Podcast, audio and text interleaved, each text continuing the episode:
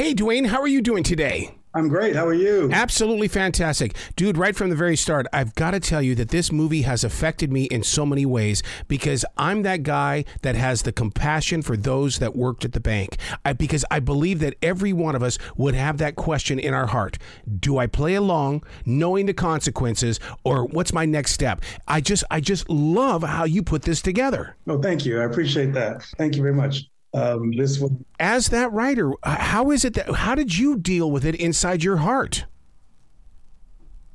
I put myself in the shoes of those young people. Mm-hmm. um, i grew up in the south side of chicago um, working class family. I you know made very little money my first jobs. Um, and um, imagine yourself someone coming to you with this kind of offer it sounds um, amazing. Also, um, you are sort of languishing in this position for years and years, and you know you're not going to go anywhere because, you know, sometime your own moxie will allow you to move up. People say, "Oh, he had no degree, and he moved up to become the president of the company." It happens, but big institutions like that, um, you know, they went in, they want degrees, they want degrees from good places. These young people didn't have those uh, opportunities. And I put myself into their shoes when I wrote this and thought, what would happen if someone came to me with this offer? See, what would I do? Mm-hmm, mm-hmm. I feel that. I'm on this side of the flat screen. That's exactly what I feel. Yeah, that's good. I'm glad because you know they all had their lives. They were running, living their lives, and they were like, you know what, this this guy, he sounds real he sounds real. And uh, you know, he knows they knew his uncle, you know, the, the nephew, and the nephew is their friend. So it all kind of you know made sense to them. So that's how we wove it together. But you know what's really interesting about this, Dwayne, is the fact that that you brought these people together. They created their own team, and I mean that with a big solid T. They created a team. They talked together as a team. They were united in this movie, and and that to me is like listening to sound beyond sound. yeah, no, uh, they did. Uh, the actors, um, a great assemblage of really great, you know, really good young actors. Of course, Courtney B. Vance was sort of a mentor father figure to them, both in the movie and in preparing the film. And you could feel the energy when we were preparing the the film, how uh, they listened to him, they understood how his preparation was their preparation.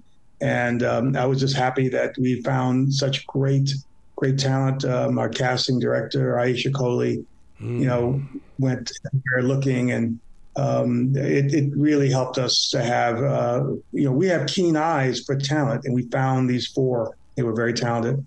That is so interesting you say that because one of my questions was movies like this lead new actors to a higher level of success. My eye is on this team. Good. yeah, they love to hear that. I think they're going to go somewhere. Hey, if there's a sequel, they they'll be in it. well, okay. Speaking of sequel, the, the did you ever think about making it into maybe a nine part series on one of the streaming networks? Because I mean, we have we've all been trained now that we want that deeper story.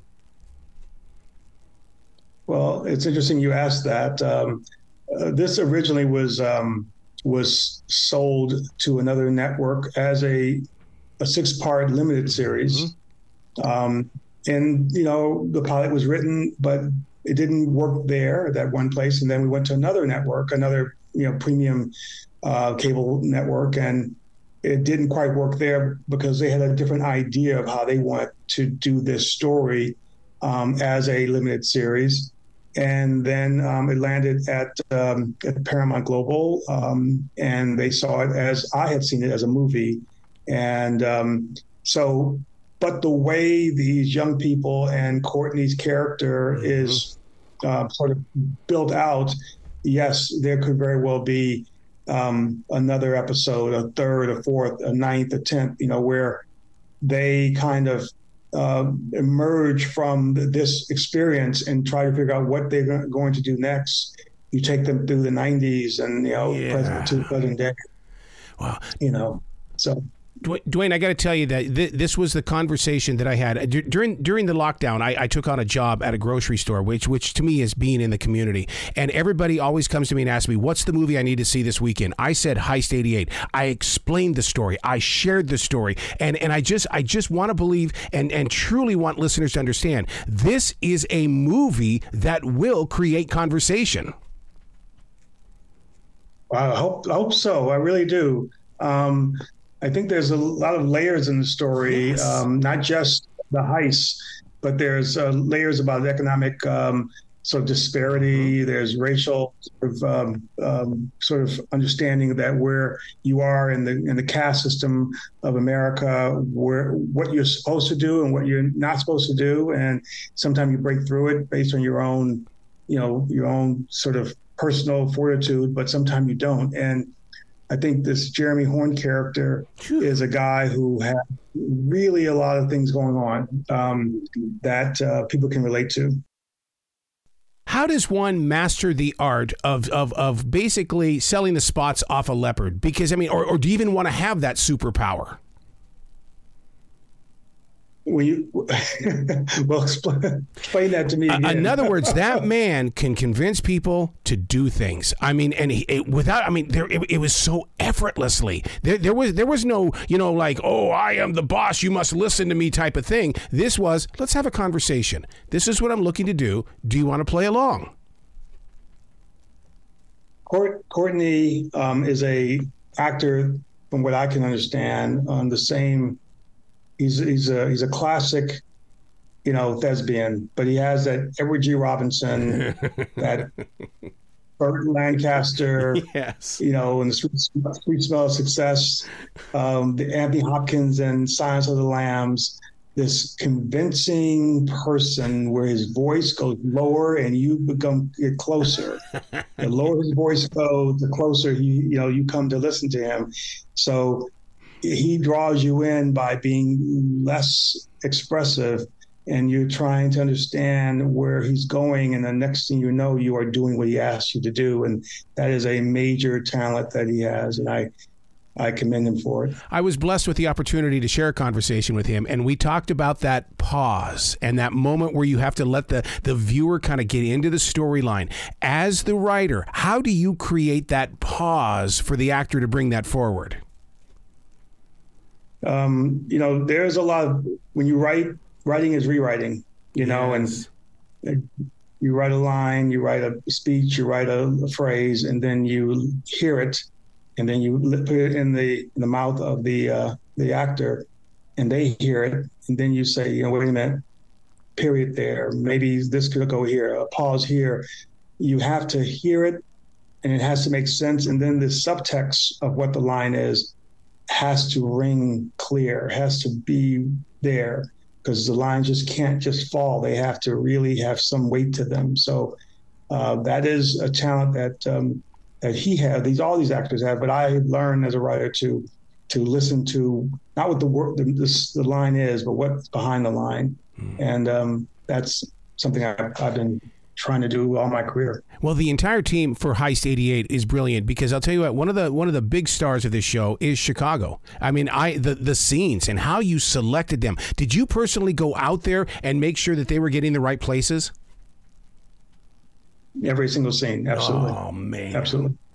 Oh, what was that like? Well, you know, I'm from Chicago and um, we we've all Chicago and Chicago, but you feels this is Chicago or the Matrix movies. Yeah, I want this film to have a feeling, not so much the way John Hughes would use Chicago as almost like a, a playground. I, I want people to be able to walk down the streets and say, I walked on that street. I've walked to work that way. I know that train station. Yeah. I, I think that's uh, that's what I really want to to to to really um, exude in the, the choosing of these locations. That's me. I'm that guy that's in that theater that goes, "Been there, there it is. Have I've I've had lunch there. I've done that." Lou Mitchell's, you've been there. You've been to you know Miller's Pub. You know. Will you make more movies like this that really do embrace the human emotion in a way of do do I or do I not kind of a thing? Because I love it when there's change and challenge, and then, like I said before, people come together and they have a conversation. Yeah, that that's kind of been the theme of the things I, I I'm writing and I'm going to do next where I want people to put themselves in that that decision place, you know, where you are standing there as uh, you know on the shoulder of the character, and you are trying to make the same decision that um, the, that the actor is making, that the the character is making. I love that. I I think when you immerse um, the audience in that, the feeling they get um, when they leave the theater or they watch the thing on television mm-hmm. is that ah you know I ah I, can, I, can, I can feel that I can feel that I can feel that you know and I want that. That's next thing the next thing I'm doing I'm, I'm going to be pushing that for sure. It's been with me for a week. I can't shake this dang movie this is great. Thank you. I really appreciate it. what about other writing? Because I mean, you know, writers are writers, authors are authors, journalists are journalists. But the thing about it is, this is a multimedia generation, and and I know that your imagination has got to be tapping into other levels of of uh, you know, basically exchange of thought. Hmm. Well, um, my other writing, I mean, the things I'm working on now, um, big ideas. I have big ideas um, that uh, some controversial, some you know, um, some with kind of a long, sort of long-lasting uh, effects.